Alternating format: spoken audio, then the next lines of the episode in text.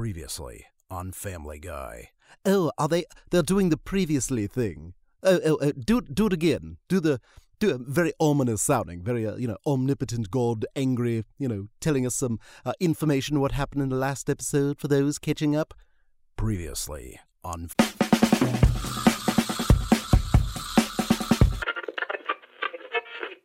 Bienvenidos al mágico mundo del hip hop en español, transmitiendo en vivo desde Boriquén. Llevo días, meses, años buscando el progreso y no es el peso, señores, es más que eso. La crema del Caribe, el roble y el Guayacán, así se vive en el ojo del huracán. La gatita se me fue. Se va y se va y se va y se va. La gatita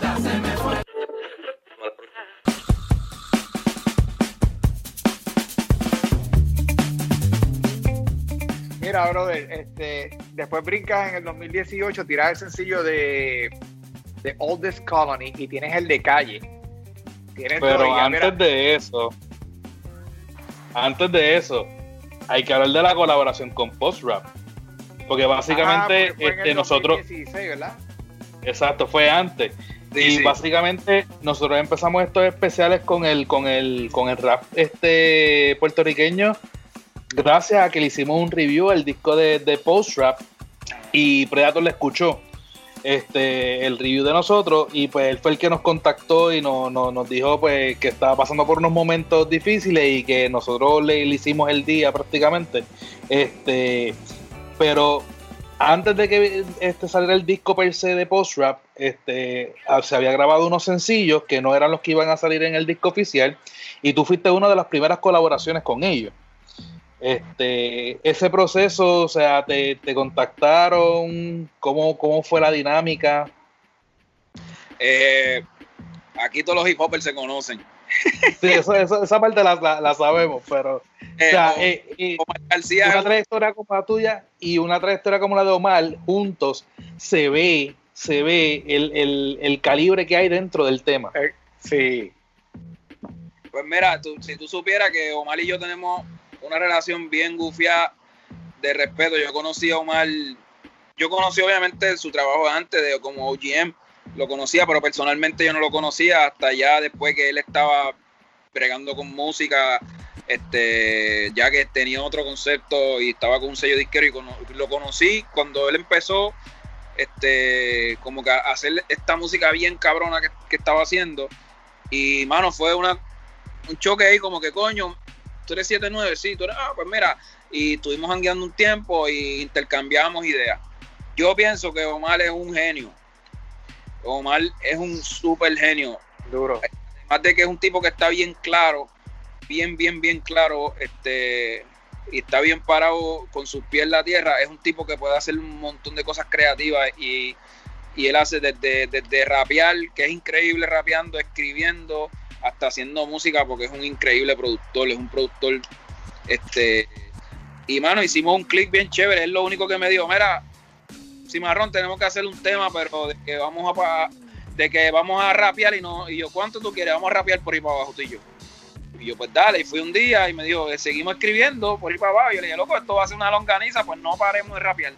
Y el post-rap viene ese, es como que él puso una pista, los dos hicimos así, pues dale, y bien natural. Está sin cambiar el personaje cuando llega la entrevista. Vestido de coraje como barril de Loíza. El nazareno en el pecho, agua y banano bautiza. Zafra diablo por la acera, rapeamos muertos de risa. Post, palabra hueca. Café puya en la greca. Post, apariencia. Aquí se ve la esencia. Post, billetera llena y cabeza vacía. El mega swag que quema. La letra fría, fría. bien natural, porque eso es lo, eso es lo que eso es lo que nos gusta a nosotros, los MC. Cuando tú tienes otro MC que te pompea, es como cuando tú vas a la cancha con alguien que juega y tú juegas también. Este, pues mano, vamos a, vamos a matarnos, pero estamos, estamos haciendo lo que nos gusta. Y yo tengo un respeto in- inmenso por Omar, este, y el pro, y el, y el, y el proyecto de post rap también con Predator, que es un proyecto que para mí fue, es muy importante, ¿me entiendes? Este, y la música está bien sólida. Quizás mucha gente no lo entienden ahora, pero es una joya para cuando lo descubran. Eh. cuando lo descubran. Esto es lo bueno de esto. Definitivo. Tiene tiempo. Sí, nosotros, por ejemplo, cuando escuchamos, bueno, así fue que yo volví más o menos de vuelta a lo que es esto más o menos de, de la escena del hip hop en español, porque Frank me, me enseña, él sabe que, él ya sabe de, de chamaquito que yo seguía a, a Eddie Ávila, a Eugene Oakley, Horniman Pandiman, ese era el grupo que yo más o menos siempre estaba todo el tiempo siguiendo. Y él me presenta esto y yo digo, wow. Además de que ya yo había oído el disco de Omar de Lo Mejor de Mí en el 2009, que también fue un disco bien hecho, que, que me sorprende que pues que no tuvo tanto auge y qué sé yo, pero siempre hemos seguido la música, pero yo tengo algo que decirte con esto de, de, de la colaboración que hiciste con Postrap. De hecho, le estaba comentando a Frank, yo no sé si es que tú lo haces a propósito, o no sé si es que es porque te sale natural, pero tú vienes y cantas con Omar García solo, el, el, la canción de Postrap viene, y después cantas en el remix. Pero cuando cantas en el remix, el verso es diferente. Tú no sacaste un verso de, de, de, la otra canción y lo pusiste, sino que hiciste un verso completamente nuevo para ese canto. Yo, yo, yo, esto es hip hop de Borinquen, aquí en la 79. Avísale a mi contrario que llegó la rebeldía, la cera del vecindario, candela, cerveza fría. Sin malabares, compare la letra mía con el que le dé la gana, mi pana de la poesía. Yo le estaba diciendo a Frank, Loco, yo no sé si es que lo hace a propósito, pero él viene y canta brutal en la canción, pero después viene y canta. Y se mata el mismo. ¿Sabes? Sí, mejora lo que hizo en el remix. Y tú dices, pero, pero ven acá. Entonces lo, te, lo, te lo traigo a colación porque en The Oldest Colony viniste, hiciste el remix con Luis Díaz, tiraste un verso nuevo y yo dije, pero esto le quedó más cabrón. Ahora qué pasó, como que, como que vuelve y sube y sigues subiendo la vara contigo mismo, que eso me, me gusta porque es como si estuvieras compitiendo con, con el 7-9 de la semana pasada. Viene, pa, a este 7-9 le va a meter más cabrón que el de la semana pasada. Y eso a mí me, me, me, gusta porque a mí me, una de las cosas de los remix que yo odio es que si tú sales en la canción original y vuelves remix, que tú me cantes la misma canción. Yo te escuché ya diciéndome lo mismo que me dijiste en la otra canción. Dime algo nuevo. Y tú haces eso. No sé si es que lo haces a propósito, pero sí, sí. Yo, me di, yo me di cuenta, loco. No, eh, eh, oye, eso es para mí, yo soy igual que tú. Si es un remix, es un remix. No es la misma canción. Yo estoy acostumbrado, nosotros, los que hacemos hip hop, estamos acostumbrados a que cuando se hace remix de un tema, los versos son nuevos. Lo que sigue siendo prácticamente siempre es lo mismo, prácticamente, porque a veces lo cambian, es el beat. Este, porque los remix te da la oportunidad de zumbar lo que tú no pudiste zumbar en el tema. La gente como nosotros que escribimos mucho, a veces las pistas se nos quedan cortas y a veces escribimos de más y tiramos, tenemos demasiada cosa, no queremos que la gente, entonces cortamos cosas. Entonces la, el remix. Y es difícil, es difícil ese proceso de cortar también, porque no, hay más. cosas que tú quieres que salgan. Eso y, no, y, y, el coro, y el coro, este, Emil cantó el coro, ¿verdad? Pero te lo, te lo, te lo, te lo cambió un poco y, claro. le dio, y le dio el flow de él. Y yo dije, diablo qué cosa más cabrón. Ahora sí que soy esto más todavía duro. Porque te digo, la primera canción, de hecho, cuando escuché All This Colony, no la escuché ni siquiera seguida. Escuché All This Colony tuya solo y dije, diablo, esta canción está dura, loco, me gustó. Y más adelante, qué sé yo, después, pa, escucho el remix y yo digo. Esa es la, a mí me gusta eso en los remix. Me gusta por lo menos mantener la pista si se puede mantener y quizás el coro que es la espina dorsal del tema, pero los versos para mí en un remix deben ser deben ser nuevos, frescos, porque cuando una es como lo que tú dijiste, ya yo te escuché en la canción anterior y te voy a escuchar otra vez con lo mismo, ya yo me la sé, no es un remix, entonces pues a mí me gusta siempre que hago un remix poner algo fresco.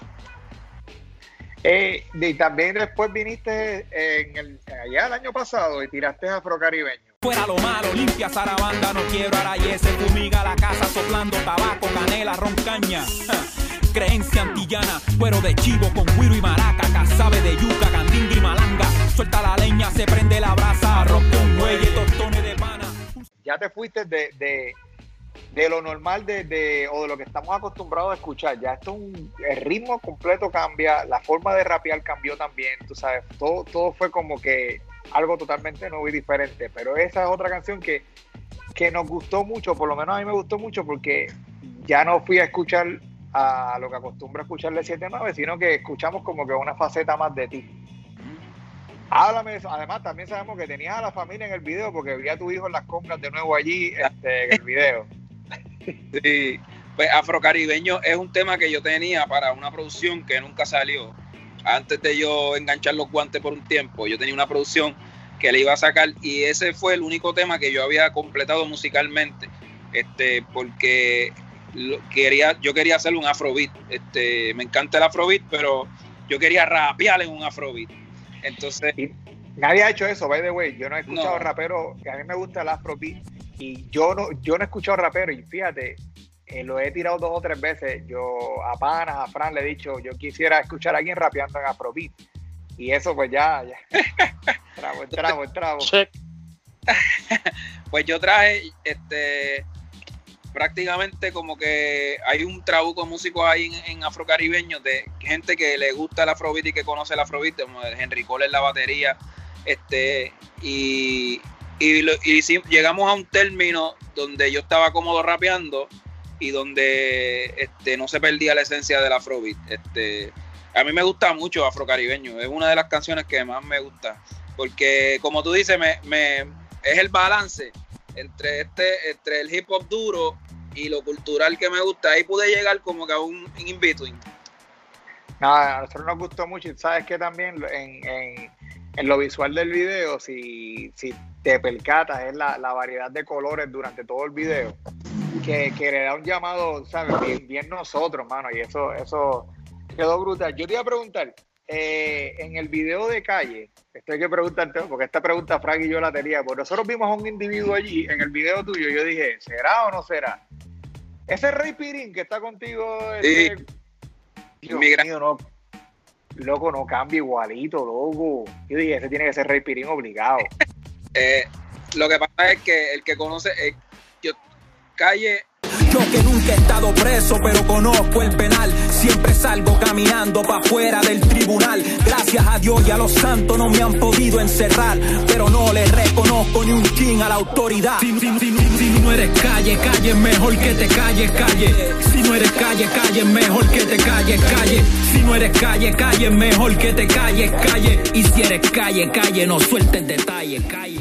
Yo fui a filmar la calle en unos sitios específicos donde pues donde yo donde yo comparto o frecuento, de donde yo me crié, está, ahí está, ahí hay un residencial en Carolina que es Torre de Sabana, donde tengo familia y muy allegados que eh, eh, esos escenarios de calle son los sitios donde definen de lo, que yo estoy hablando. Y uno de los sitios es en Nemesio Canales, donde este, tengo unas raíces ahí tiradas, la familia de mis hijos es allá. Este, y en Nemesio Canales están conmigo en el video Jay Codox, que es mi compadre, que está al lado, y Ray Pirín y yo juntar esos dos, para mí fue icónico porque Jacob fue de los primeros que empezó a hacer hip hop en Puerto Rico, para después, a finales de los años 80, de los primeros dinosaurios que empezó a hablarle a los muchachos, esto es la cultura hip hop y que hacía hip hop en canales. Y Ray Pirín es ese, ese pionero del movimiento de lo que llaman reggaetón. Entonces están los dos archienemigos que me han echado a pelear juntos, que es el reggaetón y el hip hop están conmigo ahí en ese video, en, la cuna, en Nemesio Canales. yo lo quise poner a los dos, que somos súper panas. Uno es mi compadre y Rey Pirín y yo nos conocemos de hace muchísimos años atrás. Este, para que la gente también, porque mucha gente me ven, me ven como anti-reggaetonero. Ah, este, porque yo hago hip hop, que de hecho eso, esa es una de, de, de las razones por las que yo escribí calle. Porque mucha gente piensa que como yo hago hip hop o que tengo música de consentido, de conciencia, pues yo no soy un tipo de la calle, porque yo no soy yo, como, como si yo sufriera, como si yo fuera superior a un chamaco de barrio de calle normal. Y eso es, una premisa clasista bien boba, porque que yo sea, que, yo, que yo pueda decir cosas inteligentes no me hace a mí ser de otro sitio, ¿me entiendes? Entonces, de, este, de este sitio han salido gente súper, súper, súper intelectual y súper importante, ya tanto en la música como en lo social o lo que sea. Entonces hay mucha gente que piensa que, ah, pues no, 7-9 es otra cosa. Yo le digo, oye, yo soy rapero, yo soy calle, ahora mi filosofía es otra. Mi filosofía es otra. Y mi mensaje puede ser distinto, pero yo vengo del mismo sitio, somos la misma gente. Y yo antes de yo hablar de cualquier, de cualquier compañero o colega que viene de abajo, yo lo pienso dos veces, porque yo soy y yo sufro igual que ellos. Entonces, en estos sitios que yo me crié y jangué y están ahí en calle. Y en esa, en esa toma que está Pirin y Jacob, para mí, mucha gente, yo te lo estoy diciendo ahora para que tú lo sepas, pero mucha gente no sabe. Para mí es esa unión de la fuerza de lo que es el reggaetón y de lo que es el hip hop. que somos lo mismo, venimos del mismo Es- sitio. Del mismo sitio, salen del mismo lado. Bueno, y tienes también otro otro otro shot en el video con Luis Díaz también. este, Claro. Están mis hijos, está, está mi gente, ¿me entiendes? Sí, no, no, eso, eso para mí fue, este, fue, un, fue un video bien nítido, pero la- nos impactó mucho porque Rey Pirín lleva mucho tiempo fuera de- de- del ojo público prácticamente y nosotros lo vimos y nosotros nos, nos, nos preguntamos como tres veces, loco, ese es Rey Pirín. Pero sí, mano, este, no, me, me- verdad que primero que me da, me da alegría, fíjate, ver, ver que, que está, que está bien y toda esa cuestión, porque nosotros Sí. vimos a Rey Pirín empezando su carrera también, pues cuando, cuando yo era un chamaquito, tú sabes, ya le estaba. Literal. Y la, voz, y, la, y la voz de él en el, en el mundo de, del reggaetón era icónica, ¿tú me entiendes? No, Era icónica. no, no había, no había forma de, de tú no saber que era él, ¿tú me entiendes? Yo- Era él. Yo todavía le pregunto, loco, ¿cómo tú lo haces? Porque yo no puedo. Oh, Mira, este, tú ha- has hecho, durante el transcurso de tu carrera, tú has hecho un montón de colaboraciones con un montón de gente, mano. Este, obviamente hablamos de Ismael Miranda, hablamos de, de cultura profética, obviamente que también, pues tú sabes, estuvieron ahí, pero además de ellos, Omar y Predator en Ciseja, que está, este, Pocamecha, que te vimos con, con, ellos no, no hace tanto tiempo, y obviamente Luis Díaz, eh, Bebo Dumont, que estuvo en tu, en tu más reciente disco de Melancolía, que by the way, este, una de mis canciones favoritas, esa, esa unión entre ustedes dos fluyó perfecta. Y, y de todas, Messi, Messi de Pratt, que yo sé que Messi ha estado envuelto en bastante, de, de hecho, parte de, es el bajista de, de Trabuco, ¿no? correcto. So, so, ¿con quién te falta grabar? ¿Con quién es esa persona que a ti se te, que se te ha escapado que tú dices, este es el que yo necesito para grabar? Porque y ya con esto yo no necesito grabar con más nadie. ¿Tú sabes con quién me falta grabar y rapearme, irme de tú a tú por ahí para abajo? Con mi hijo.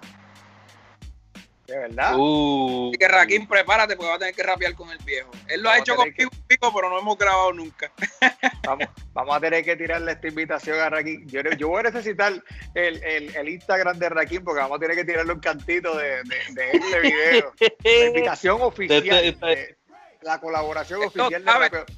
Él hace, hace poco, el, lo- es más, el último show que tuve en el nido, él me miró y me dijo, papi, déjame tirarme un verso. Yo lo miré, ¿tú estás ready? Pues vamos. Y lo, y lo zumbó y me partió, así que para la próxima me va a tener que rapear conmigo. Brutal. So, de, de todas las personas, no hay nada mejor que terminar con tu, con tu propia Sí, sangre, yo- obviamente. Oye, si, si, me pongo, a- si me pongo a decirte artista, pues voy a estar aquí sin terminar porque a mí me encantan un montón de artistas. Pero que yo tenga en mi book, en mi bucket list, así como que yo diga, yo dije, bueno, porque ya me lo dijo mi compadre amigo, pero ven acá, porque tú no haces un tema con tu hijo bien, bien duro. Y yo, Sí, Alan, verdad que sí, quedaría Eh, duro, sí. "Eh, no sé, pero va a llegar el momento que sí, que lo vamos a hacer. Entonces, pues, es que sí. Yo quiero, yo quiero como que encontrar el, el tema gufiado y lo hacemos. Pero si tú me preguntas a mí, Tacho, yo, sé, yo seguiría colaborando con músicos. con- es que a mí me encanta la, la- ¿sabes? Y con raperos, este. Tacho, si- es que no terminaría de decírtelo. Yo ve- te voy a decir algo. Yo no soy. hay mu- mucha gente me dice, no, pero ¿con quién tú grabarías? ¿Qué sé yo? Es bien pocas las veces que a mí me han invitado, como que otros colegas me han dicho, mira, vamos a grabar un tema. Y yo he dicho que no. Son bien. No recuerdo. O sea que mucha gente tiene miedo, como que, "Oh, si yo grabo con 7-9, es que 7-9 es como que puro hip hop y puro de esto, pam, pam. La otros días estaba en un estudio de gente que hace trap y reggaetón y los chamacos estaban hablando conmigo normal. Y de momento salió, pero ¿y por qué ustedes graban con esa? Y, lo- y todo el mundo hizo diablo, pero es que este tío, ¿pero qué pasa? Yo puedo rapear igual que ustedes, ¿qué pasa? ¿Cuál es el problema? Qué miedo, tienes miedo. Ay, como que, ah, no, es que contigo tenemos que hablar cosas serias. Y yo, bueno, tú hablas lo que te da la gana, yo voy a hablar lo que yo quiera, pero tú puedes hablar lo exacto. Entonces, mucha gente tiene la premisa de que quizás como que, ¿por qué no escuchan a 7-9 con fulano, con fulano? Pues no, conmigo no hay problema, yo colaboro con quien sea, yo no pongo, yo no pongo sellos ni nada de eso, a mí me encanta colaborar. Pero cuando se trata de mí para adelante, es como que mucha gente dice, oh, este tipo hace algo un poco más serio, es como que, Pero también es Y una- que me sorprende porque te puedes, te puedes balancear. Este, si el que ha escuchado tu música sabe que no necesariamente tiene que ser todo serio o todo tema social y político, sino que te puede, te puede. Y, te- y, y en melancolía tengo una que de nuevo la tengo ahí en paréntesis porque se sale de la de, de, de lo Ya me- que es el tema social. y ya me imagino. Pero entonces fuera, fuera de, fuera del género, algo que te, que, que tú digas, por ponerlo así, ¿verdad? Que, que tú digas que quisieras cumplir, ya pues, pues no tiene que ser necesariamente otro cantante, sino a lo mejor un músico o algún Ah. este, una colaboración especial que quieras hacer. Tengo una, tengo una, y hablé con él hace poco, hablé con él hace unos días. Y si esto lo ve, pues él sabe que él y yo tenemos una pendiente. Y yo lo Y quiero, mi pana, y es mi hermano, y yo lo quiero mucho. Y, y tenemos algo pendiente que nunca se dio, pero puede ser con Tego Calderón. Oh, Uh.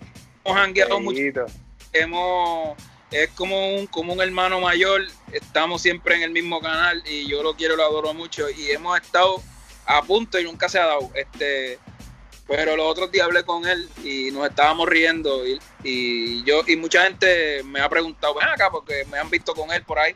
¿Por qué usted no?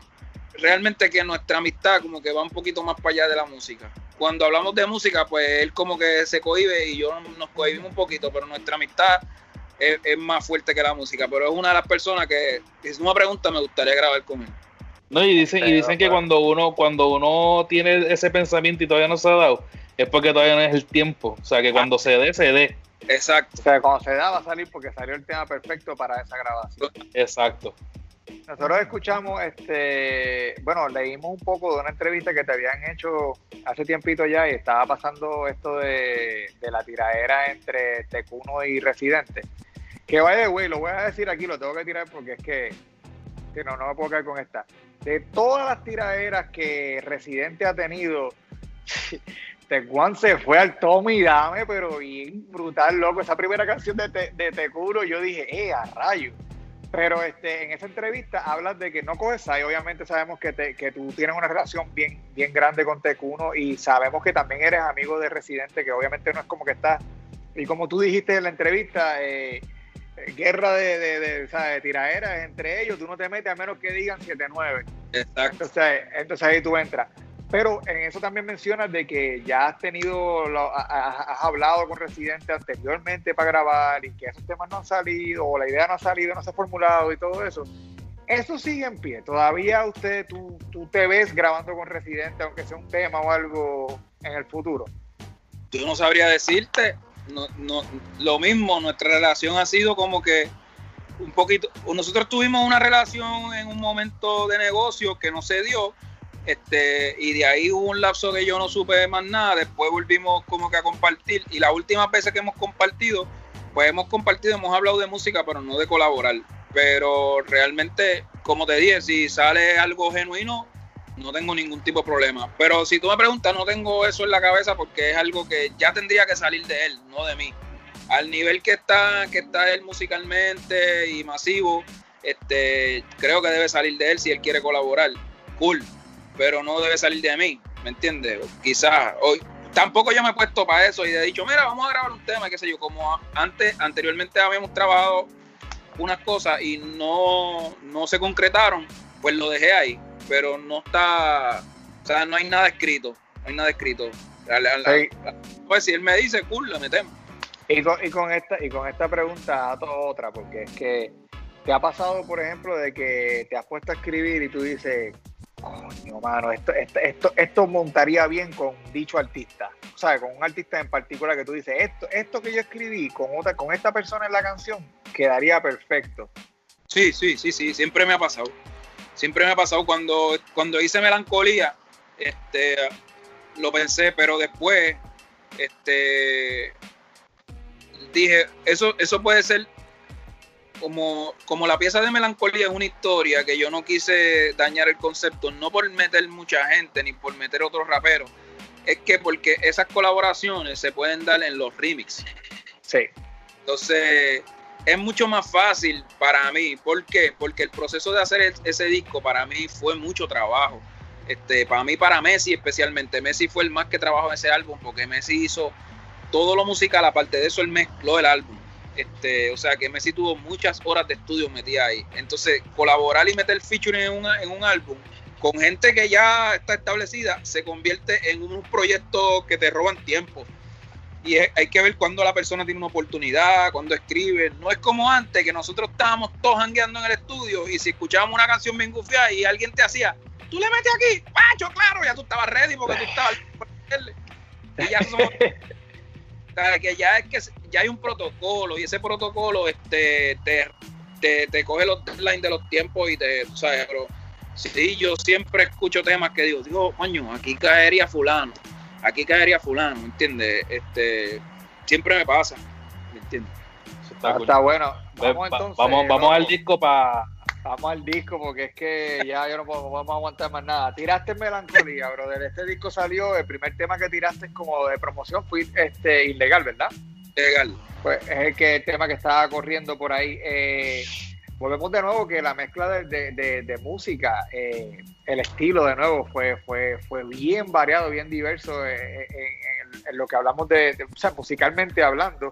Este, vemos las mezclas de jazz, vemos la mezcla de bomba y plena y todo en, el mismo disco. ¿Cuál es la propuesta de este disco? ¿Qué es lo que quiere decir? ¿Qué es lo que quiere contar 7-9 con esto? Además de que tu nacimiento, porque con esa canción abre. Pues, hermano, eh, el disco surge de un, de un, de un proceso en mi vida donde yo estaba pasando por un montón de cosas personales, por rompimiento, yo no quería saber de la música porque tenía un montón de cosas. Este, yo estaba pasando por prácticamente una depresión constante. Este, cuando Messi empieza, obviamente nosotros ya teníamos un vínculo, Messi y yo, este, por lo de la banda y porque Messi trabajó, para que, para que, para que tú entiendas cómo iba la cosa, en ese, en ese verano en Nueva York de Ismael Miranda, Messi es uno de los músicos. O sea que Messi, Messi ya estaba dándole forma a mi música. Él fue una de las personas que, de los productores de ese tema, de, Un Verano en Nueva York. So, ya Messi me conoce musicalmente y ya Messi sabe por dónde entrarme. Cuando nosotros teníamos un proyecto de vamos a hacer música, sí, vamos a hacer música, te voy a poner música, pam, pam. Hasta que llega el momento que él empieza a enviarme música. Cuando él empieza a enviarme música, que yo lo escucho y yo le digo, loco, la música que tú me estás enviando está bien triste. Y yo estoy bien triste. Y esto aquí, o esto va a ser un desastre. En verdad, yo no quiero grabar ahora. Porque yo estoy bien triste y no, pues está bien OG. Él me dice OG, mira OG, pues está bien tranquilo.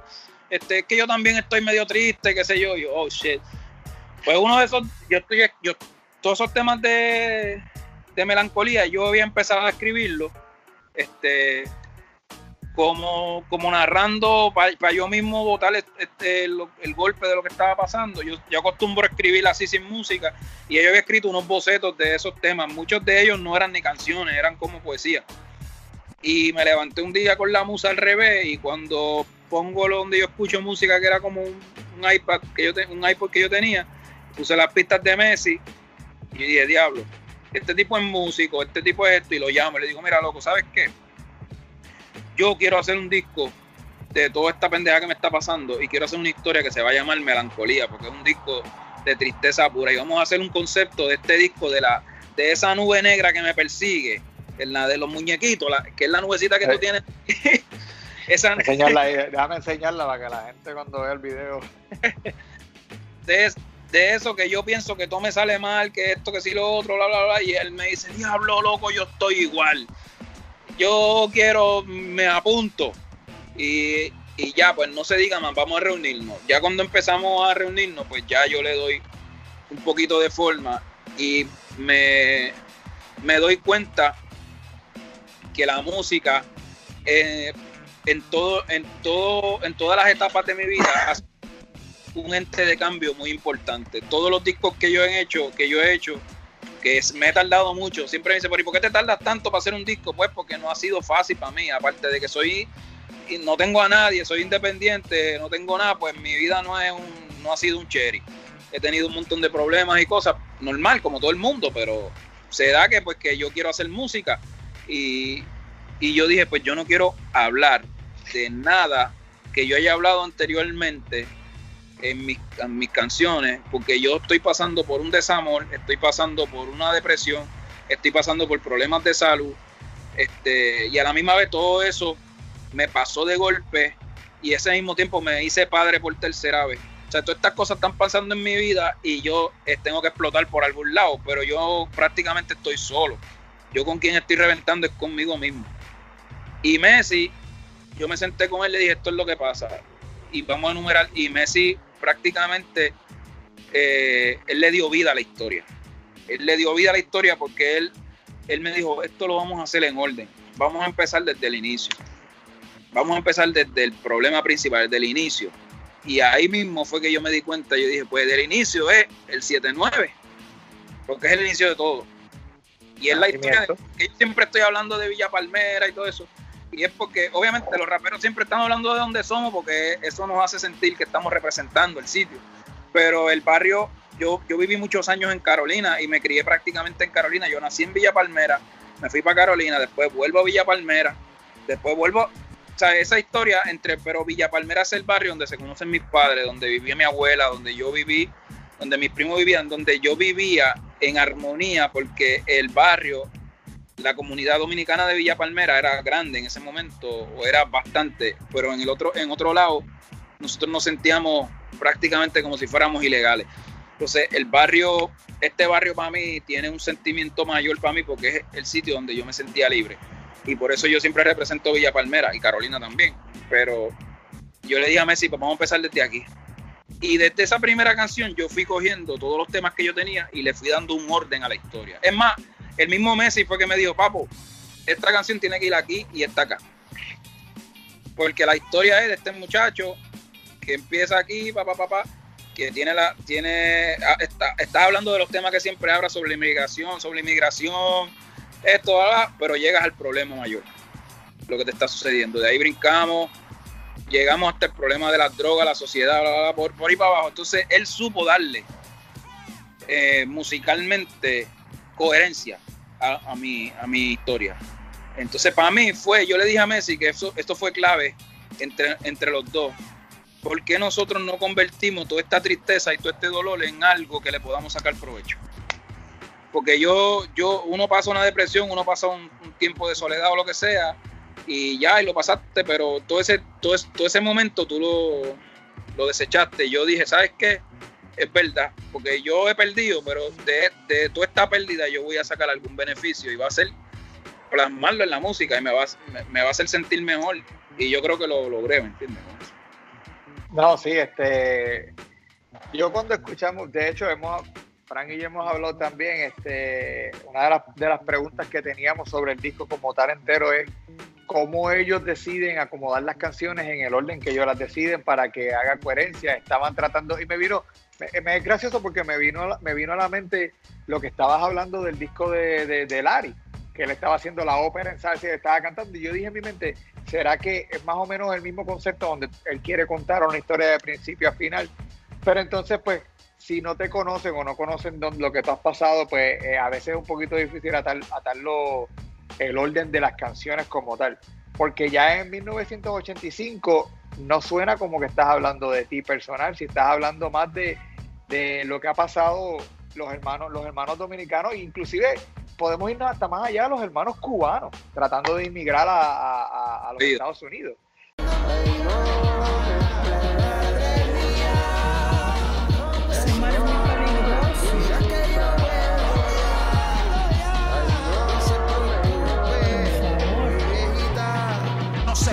mi vieja Canadá le tengo corrido por el fuego. Me están esperando y ya cuadramos todo eso. Los papeles me lo dan, ya me casan con un cuero. So, so ahí como que pues yo, que by the way, esa está en mi lista de una de mis canciones favoritas del disco.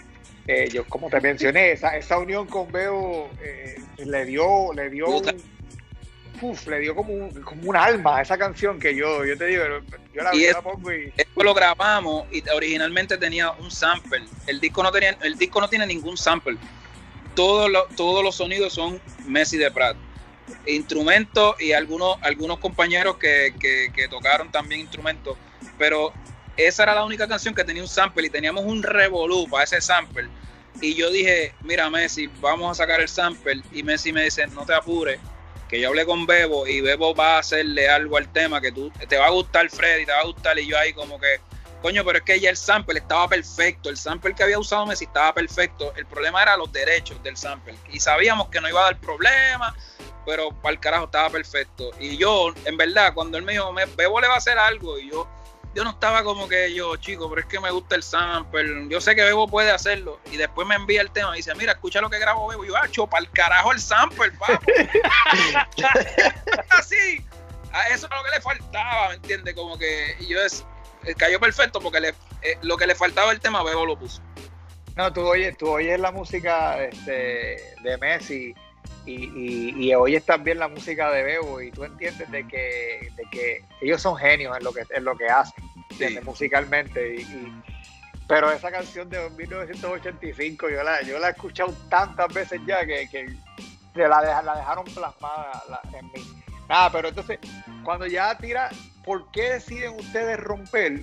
Porque yo pensando que el disco pues Melancolía, pensabas a lo mejor tirar Melancolía como que el, el disco de promoción, pero tú decides romper con Ilegal. Dame mi tarjeta verde para ir al monte escalar. Dame el permiso del cielo para ir para allá. Si el sol me deja, regreso de allá para acá. Paso la aduana en las nubes del más allá. No tengo visa, mi prisa es de progresar. Corre camino, el coyote nos va a llevar. ¿Por qué Ilegal? Bueno, ilegal, este, la idea, si no me, si no me, me equivoco, creo que fue Messi, pero la idea de ilegal, ilegal, el disco estaba para salir, ese disco se grabó hace dos años y pico. Entonces, la idea de que ese disco estaba para salir cuando había explotado esta noticia bien triste de todos estos campamentos de refugiados de niños y inmigrantes los Estados Unidos, separados de sus padres, estaba esa noticia corriendo bien feo y nosotros pensamos que era muy pertinente hablar sobre el tema para tratar de, de, de contrarrestar y de que de que la gente to- tomara conciencia de esto que está ocurriendo en los Estados Unidos, porque es- eso ya quizás con todo el revolú de la pandemia y todo como que se le ha olvidado a la gente, pero hay campos en los Estados Unidos que casi son campos de concentraciones de niños separados de sus padres, de niños inmigrantes. Ujú. este, y eso es algo que es un crimen, ¿me entiendes? Es como que yo, yo no puedo parar de pensar en eso. Y, y a- además de que el tema, pues yo lo viví de cerca por, por ser, por ser de padres dominicanos aquí en Puerto Rico y en los años 80, por eso dice el tema de 1985, porque esa es la historia que ha corrido en la familia. Esa, es, esa es la historia que, que ha, que ha corrido en la familia y es un tema que siempre me hubiese gustado un tema que siempre me hubiese gustado tratarlo. Lo hice en Precio por Sangre, en Nostalgia lo tocaba, pero no tocaba, no tocaba el tema de lleno del problema principal. Entonces, ilegal. Suena sencillo porque suena algo bien. Ah, una palabra ilegal. Ilegal puede ser muchas cosas, pero cuando tú hablas de los seres humanos y tú le pones ese sello y tú, tú analizas por qué un ser humano debe ser ilegal, por qué, por qué convertimos a los seres humanos en legales o ilegales. Este, el mero hecho de tú cuestionar eso te va a llevar al punto de tomar conciencia y, y que, y que se abra esa discusión, ¿me entiendes? Este, y lo que está sucediendo en, la- en los Estados Unidos, que nos afecta a nosotros directamente, aunque no lo queramos ver, Exacto. es muy triste. Entonces, había un video que íbamos a hacer y todo sobre. Entonces, era el primer sencillo y después arrancábamos con otro sencillo. Pero la pandemia nos hizo cambiar. La jugada, no, la, pandemia nos cambió la jugada a, a todo el mundo, mano. Este, yo, yo te iba a decir, pues no tuviste tantos featuring dentro del álbum, pero tú trajiste a a, Natani, a Nataniali, brother, en esa canción de melancolía. Tengo cara de payaso, como cantaba el gran Tito, que se me olvidan las cosas, que ya no sé lo que quiero. De todas maneras, rosa, aunque sean para el duelo. El que no sufre no vive, como me dijo el sonero. Y puedo seguir rapeando, aunque me suene a bolero. Melancolía, tristeza pura, llanto del alma que me tortura. La voz de ella, y para esa. ¡Eh! ¡Saludos! Mira. Pana, saludos. Tenemos- te- tú este, la pusiste ahí a cantar en esa canción de melancolía, hermano, y tú sabes que me transportó a, a cuando yo era chamaquito y mis viejos escuchaban ese tipo de música. La voz de ella me llevó allá tan, ¿sabes? Yo me vi, yo me vi yo chamaquito escuchando eso, con mis padres escuchando eso, que si la bellonera puesta, dándose el palito y diálogo, pero brutal. De cómo, cómo tú, de dónde tú sacas esta persona para que cante en tu disco. Pues mira, Natania Lee, es bien fácil. Estaba en la casa porque Natania Lee es la compañera de Messi. ah, ya, ya, ya. Entonces, la, la convencimos porque ella tiene una voz increíble. Brutal, brutal. Nos dimos cuenta. Ella, ella, ha cantado en varios grupos, pero como que tampoco no estaba como que muy motivada a cantar. Este, en estos últimos tiempos, pues, este, cuando hicimos Melancolía, Messi me dijo, yo voy a poner a mi esposa, yo voy, yo quiero que ella cante este bolero, porque yo le dije a Messi, Messi, Melancolía, tiene que, bueno, yo tuve una sección de bolero con Messi. Nos vinimos a casa al barrio y le dije, hoy vamos a escuchar bolero y yo te voy a poner los boleros que a mí me encantan y por ahí es que tú vas a arrancar con melancolía, porque a Messi yo, Messi es más joven que yo y, y hay veces que me dice, mira, pero esta canción. Entonces yo hice ese proceso con él, le dije, vamos a sentarnos y él me decía, envíame música, envíame música. Entonces nos sentamos a escuchar bolero ese día. Y ese loco salió de ahí y me dijo, loco, yo te voy a hacer un bolero. Eso que tú escuchas en melancolía, el bongo, el xilófono, todos esos instrumentos los tocó él. Y es un, es un bolero oficial, o sea, los vientos, Mario Castro, increíble. ¿Me entiendes? Es como. Y él me llamó y me dijo: Este bolero, yo quiero que tú escribas algo porque mi esposa va a cantar este bolero. Porque ellos tuvieron una experiencia de que fueron a un sitio a hacer, a hacer un servicio en un asilo, en un hogar de ancianos y le tocó. Y le tocó. Bueno, el barrio está encendido. No, tranquilo, tranquilo. Esto, esto es paja del patio, olvídate de eso. Orgánico. Ya vimos sale, ya, ya vimos sale el, eh, el, el, vecino de Fran, el perrito ese a ladrar, que no ha ladrado hoy. Estamos, estamos hoy bendecidos. Pues entonces, ellos habían tenido una experiencia donde ellos iban a tocarle a los viejitos y los viejitos se transformaban cuando escuchaban estos boleros y, y él tiene eso bien. Y él me dijo, no, si vamos a hacer un bolero, tiene que ser un bolero. Y mi esposa canta un bolero. Y me, me enamoró. Y yo le dije, pues yo voy a escribir. Cuando yo la escuché, yo, para pelo. Entonces, de ahí, de Melancolía, se convirtió. Y en muchas de las canciones está la voz de Natania Lee. Vacía. Sí, hay otra, sí, hay otra que es vacía, sí. Este. Ella tiene un feeling increíble y todo.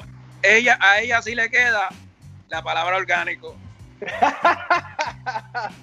Simplemente ah, nosotros le dijimos, mira, ah, pues dale, está bien, yo voy a cantar, es como que ella está, y Messi le, pues dale, dale, lo voy a grabar con ella, y ella lo hizo suple, bien natural, este, ahí no vas a ver truco de autotune ni nada de eso, este... No, no, y, la voz, y la voz, en verdad que me, tener la habilidad de transportarte a un sitio en particular por la voz de un ser humano es bastante es bastante fuerte yo creo bastante poderoso y ella logró eso con bueno ambos con el tema de melancolía yo me sentía de chamaquito de nuevo con los viejos míos este pero no brutal la, la, la influencia mayor es Cheo Feliciano en ese si tú escuchas eso sí. yo le, el maestro Cheo Feliciano yo le decía mira bueno, lo digo, lo digo en el tema, este, este eh, eh, mi, mi, mi, ¿sabes?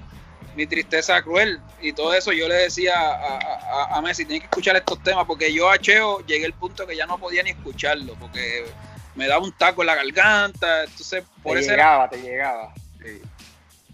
Mira, este, yo voy a brincar aquí este, rapidito a la pregunta que llevo aguantando desde que empezamos a hablar.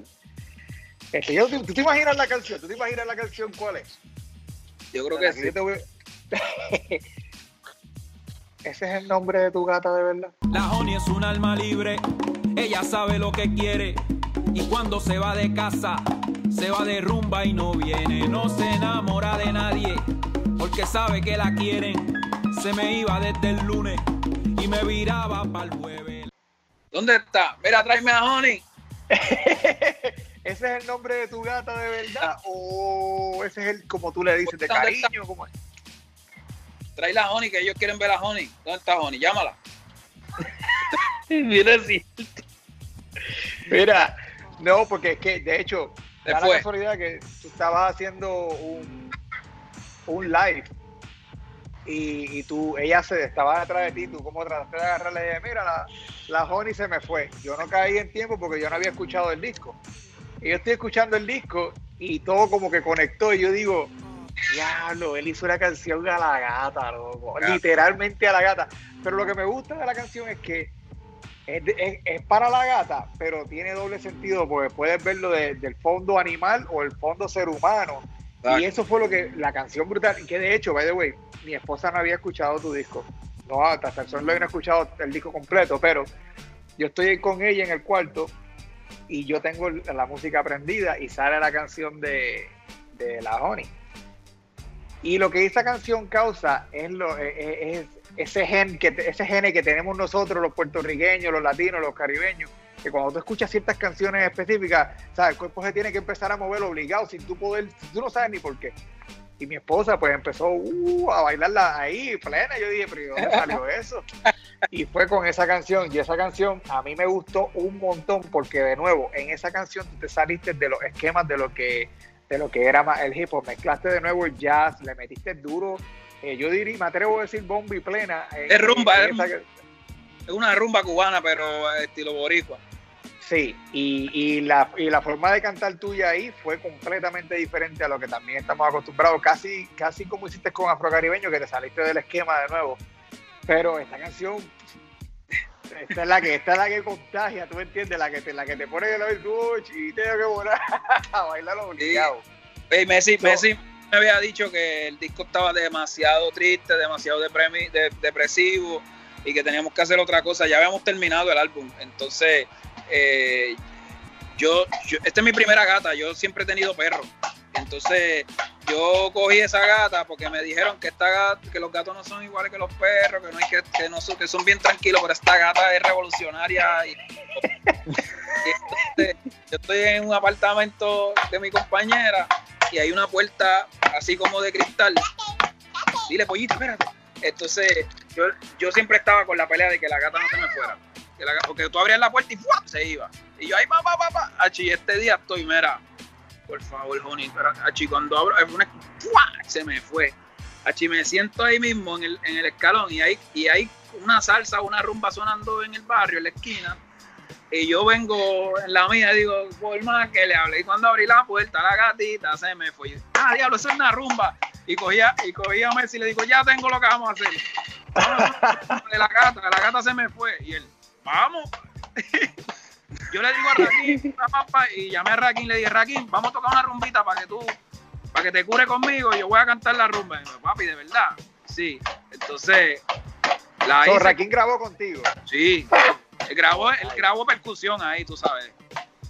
Duro. Grabó tumbadora. Entonces la, la- era un vacilón. Cuando llegamos al estudio a hacerla, este, yo llamé a un pana que era rumbero de verdad y David Cuba, que es un, un- un- un músico, un percusionista que es del timbalero de Gilberto Santa Rosa, su hijo David Cuba Jr. va a tocar con mi hijo porque son, son contemporáneos y él es un rumbero mayor y ahí ya yo me asusté, yo dije, ¡ya, diablo! Yo fui y le dije, mira, esto es como un vacilón, me dijo, vacilón no, tú tienes que hacer una rumba de verdad, así que tú vas a cantar y ya, diablo.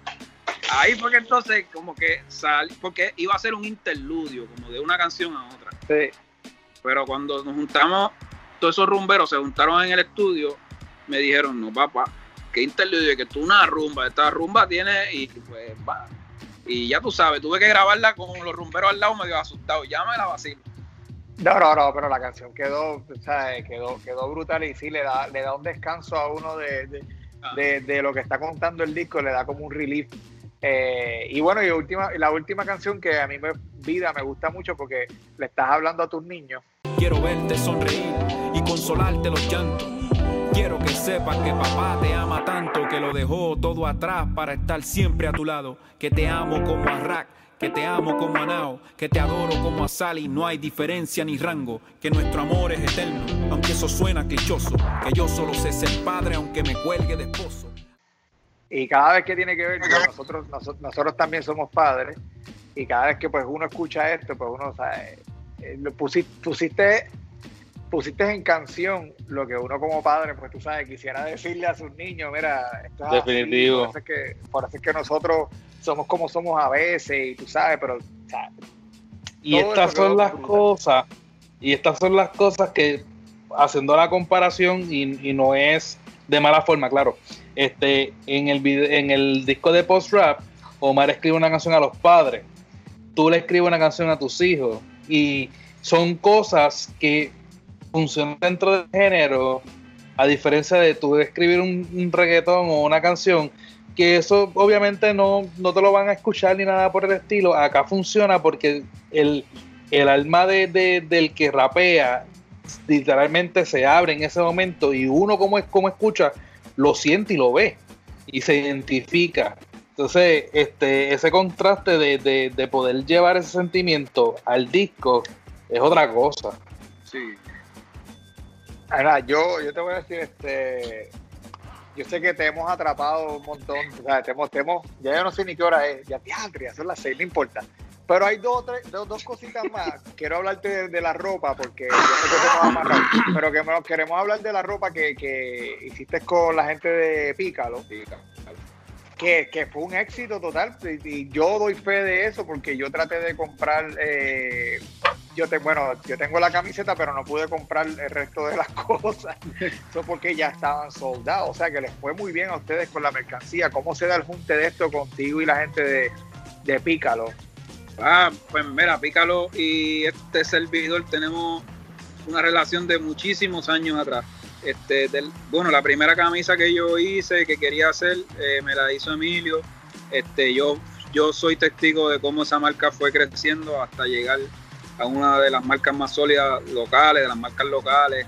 Este, siempre estoy súper agradecido porque ha sido este, una, una empresa, ¿verdad? Ahora que nos ha apoyado a nosotros este, y nosotros carecemos de eso. Este, son bien poca gente que quiere invertir o ser parte este, de, de este proyecto, de los proyectos musicales independientes, porque este, no es música en la que tú inviertes y vas a sacar todo para atrás bien rápido. Y la gente tiene miedo en eso porque este, por eso se cohiben y nosotros este, con la gente que contamos son gente que están comprometida y que, y que le gusta lo que hacemos. Eh, Pícalo ha sido una marca que siempre ha estado comprometido y me vas a ver siempre apoyándolo y siempre me han ayudado en, en todo. Incluso Oldes Colonia, que es lo que tú habías hablado, eso es un, pro- un proyecto de Pícalo. Sueño con besar tu tierra, me arrebatan tus olores. No he querido abandonarte con tantas complicaciones. He sufrido junto a ti mis pérdidas y dolores. Nos han pintado de azul los techos de nuestras casas. Se han burlado de tu pena, un circo de tu desgracia. No dio gracia el chistecito zumbando papel toalla. Y regaste la semilla del gallo que no se calla. El pitirre alzó su vuelo por los aires de su tierra, por el honor del abuelo, vigilando la cosecha. Eso, eso es un proyecto de una camisa que él me dijo, necesito que hagas una canción que hable de esto. Y yo, Sí, pues, yo- y vamos la vi. sí. La tienes en el video, de hecho, la tienes en el video puesta, Sí. la camisa de, de Oldest Colony, ¿verdad? Con el, con el mapa de Puerto Rico. Eh, y entonces el, el- es una persona que está prácticamente es un apoyo elemental para nosotros este y, y otras marcas que han, que han, que han surgido y que están también este para nosotros súper importante porque nosotros somos igual somos una marca local también Este, y con Pícalo nosotros tenemos la libertad de creativa porque es una persona que apoya nuestro proyecto y aparte de que estamos súper conectados con el mensaje este, en todo lo que hacemos. Y yo, mira, yo siempre estoy con Pícalo, esto es una camisa Pícalo, que tiene años. La- La- la- la- la- acabo, la- acabo de entrar ahí en Terrandillo y la acabo de ver. Exacto. Eh, entonces, yo ya más o menos eh, último para ir cerrando. Nosotros en, en el podcast de nosotros, nosotros somos de cultura geek y hablamos de un montón de cosas, pero dentro de la cultura geek, yo tengo una sección que es de tenis nada más, porque yo soy aficionado a lo que son las tenis. Yeah. Y yo, cada vez que entrevisto a alguien, le hago esta pregunta. Si tú tuvieras que seleccionar un solo par de tenis para ponerte el resto de tu vida, ¿cuáles tenis son las que tú dices? Estas son las que yo siempre voy a andar. Te voy, a, Diablo, te voy a uno. decir, te, voy, te voy a decir, te voy a decir un solo, te voy a decir. Predator nos tiró que, que las Adidas a los Ron DMC. Las la, la, la Sheltos. Sí, sí, sí. Mira, pues yo te tengo que decir que yo creo que la tenis que ha, que ha crecido conmigo y se ha mantenido conmigo es la Air Force, Air Force One. Ah, dura. No, no Este, se puede, no se puede quitar. Es la Air Force One porque, porque pega con todo, porque ha pasado generaciones, generaciones, y no te estoy chisteando, yo creo que tengo, si no me equivoco, tengo un par en todos lados, tengo un par hasta en este, el baúl del carro. Y, y son, y son tenis que, que, que hasta con Gabán yo me lo he puesto. Mira, Air Force One, este, yo soy fanático de las Jordan también, no es como que, ¿sabes? Pero, no, pero yo te voy a decir, me pusiste a pensar también en uno de los lives tuyos que tú agarraste la. Creo que fueron las Jordan 4 blancas. Estaba Exacto. diciendo, si hay si alguien me consigue una de estas en size. Ah, el eh, baúl del carro. Hasta en el baúl del carro tengo una. El coche era negro. Duro, duro, duro. Mira, tú estabas hablando de una Jordan 4 y me da gracia porque eran las blancas. Y dijiste en el video, mira, si alguien me las consigue, creo que fue 6, 9 y medio o 10, no estoy seguro. no y Y medio. yo, sí. y yo las tengo en negra, 6, 10 y Oh. medio. 10 y medio. Yo dije, yo dije en mi mente, ah, que no le van a servir. Y no, pues. Pero no, aficionado full, aficionado full de las tenis. Sí, yo también he tenido, he tenido que aguantarme este, de comprar tenis ya porque es que es demasiado, pero, pero yo también soy fiebre y mi hijo lamentablemente lo sacó O también. sea, heredó, heredó, heredó. No, pero he visto, he visto a tu familia, este, creo que a, a tu hija también la he visto con, con el- las fotos de ustedes y todos, ¿sabes? Los veo con Jordan, Sí, los veo. Naomi también, con- Naomi es Sneakerhead también. Sí, sí, Ya yo- sabemos yo- que ellos ya me dicen, no papi, que si Off-White es esto, que si yo, espérate, espérate. Ah, la. Off-White, la Off-White. Estuvimos hablando de la Off-White la semana pasada, way. Este, no, yo de hecho, yo también he tenido que pararle un poquito porque con esto de la pandemia no se puede estar uno a lo loco comprando tenis. Pero mira, yo creo que hemos hablado absolutamente de todo. Eh, para nosotros, como te dije al principio, ha sido más que un honor, un placer eh, y todo lo que nosotros como pues podcasteros podamos hacer para promover esto de la cultura del hip hop en español. Inclusive, más allá del hip hop en español, la cultura de Puerto Rico en general, punto, porque a mí me gusta todo esto y yo quiero que la gente sepa de, las raíces de nosotros, de, por qué somos como somos. Nosotros nos sentimos más que agradecidos y, siempre vamos a, darle apoyo a todo lo que tenga que ver con eso. Y, es- y de hoy para adelante, todo lo que tenga que ver con la carrera de 7-9, porque ya adoptamos, igual lo mismo con la gente de Postrap, ya nosotros vamos adoptando gente. Vamos a ver si reclutamos a Luis Díaz para la próxima, para, para, se- para seguir adoptando y hacer esta familia más grande. 7-9, en verdad, te agradecemos un millón de que hayas estado con nosotros.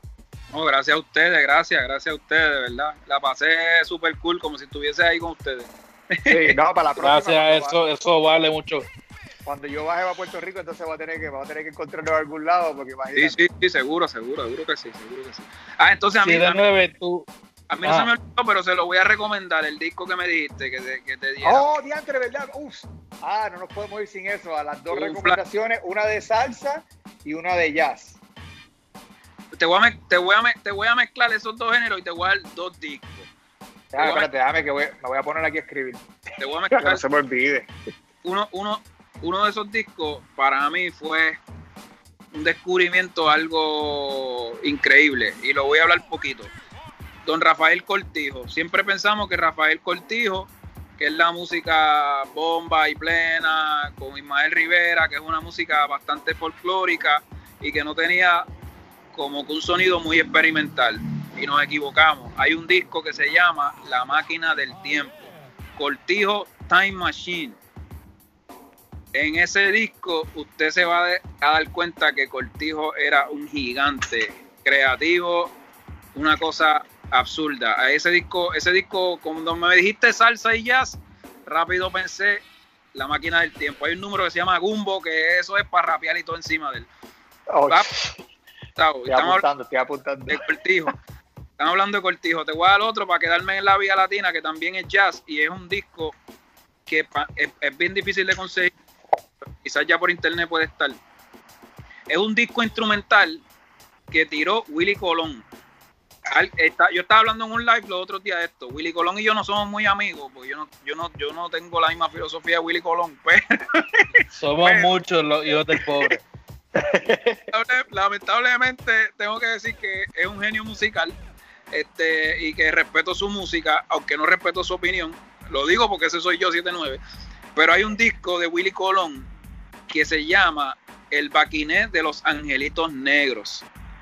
Y es un disco de jazz. Este, bueno, era más Latin jazz, es un disco instrumental que hizo Willy Colón. para cuando comenzó en Fania, estaba bien joven y es un disco bien difícil de conseguir, pero yo recuerdo ese disco porque mi abuela tenía el disco físico y el disco era un baquiné, era un velorio. Este, y el disco tiene un sonido y es un viaje entre Puerto Rico y Nueva York musical. Este, esos dos discos, Time Machine de Cortijo y el Baquiné de Angelito Negro de Willy Colón. El Baquiné hay dos versiones, hay una versión que se escucha fea, pero ellos la remasterizaron y la tiraron mejor.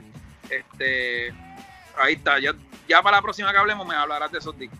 Sí, no, yo definitivamente, porque yo, yo hago la asignación rápido, ya yo salgo de aquí y empiezo a escuchar, a escuchar, a escuchar. Se jodió Janina. Sí. Eh, 79, tus redes sociales. ¿Dónde Pues, consiguen? Eh, en todas las redes sociales, el, la palabra 79 escrita completa o 79MC te va a salir. Eh, Instagram, Twitter, Facebook. Yo soy eh, adicto al Instagram. Este, es donde casi siempre estoy metido. Pero está el fanpage de Facebook. Tengo vivo, de, ahí están todos los videos oficiales. Eh, 79 escrito así. que todos están igual. Este, Twitter, Facebook. Yo creo que están todas las redes. Este, y por Instagram, pues es que estamos usándolo más, es que más me tripea. Este, pero creo que tenemos todas las redes y en todas las plataformas digitales aparece también. Hay, un- hay- mucha gente está, me está preguntando que los discos viejos anteriores pues no aparecían, es que hay un problema con el 7 y el 9, eh, que me lo han dividido, me han puesto 7 espacio 9, en otras me han puesto 7 9 corrido, pero si hacen el, noté. sí, si hacen el search por, por los discos como El Progreso, Antología, Trabuco, Melancolía, pues lo van a encontrar, pero hay un pro- Aparecen. hemos escrito, pero todavía no se ha resuelto con lo del nombre. Ah, De bueno. hecho, de hecho ya, ya hiciste tu, tu primer TikTok durante la pandemia. Hacho, eh, ah, niego porque como yo soy un loco, un charlatán, me voy a juquear con eso y me van a votar para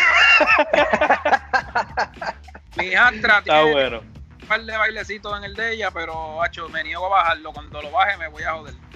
Se fastidió todo. bueno, pues yo creo que ya con estos redes sociales, Facebook, punto com slash que es la que pod, Instagram arroba que es la que pod, y Twitter. Arroba que es la que pod, y que es lo que tiene que hacer la gente, Efra. Papi, hoy es Dedito Tuesday. Hoy hay que darle dedito a este, a este podcast. No voy a decir así, pero quiero que se pobre conmigo, pero por lo menos dale, dale, dale dedito, danos dedito en las redes sociales. Vaya, respeten. Dale like, dale más. Dale like, dale like. Eh, hombre, ahí está la, ahí Y está la recuerden, secretaria. gente. Sí, sí, sí, importante, importante. La secretaria que manda. Este, y gente, recuerden que somos parte de Spire Podcasting Group Network, donde también están los muchachos de Trapitos Sucios, Guaramés y eh, que es la que podcast, igual que nosotros en de este podcast. Tus redes sociales, Efra. En, todo, en todas las redes sociales por E QELQ EFRA. Y las de Amaury son Amaury Ras Foro, PHOTO, foto en inglés en Instagram, Street of Amaury Ras, también en Instagram y en Twitter lo consiguen como Amaury Ras. Gracias 79 de verdad, de corazón, te lo agradecemos un montón por aceptar nuestra invitación. Gracias, gracias a ustedes, gracias a ustedes. Aquí a la orden, un abrazo. Gracias Efra, como siempre, por acompañarme. Siempre, papá.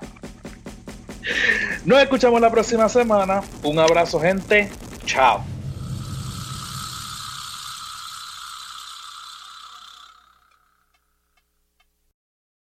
Siguen aquí. Ya se acabó. Váyanse a casa. Búscale, búscale.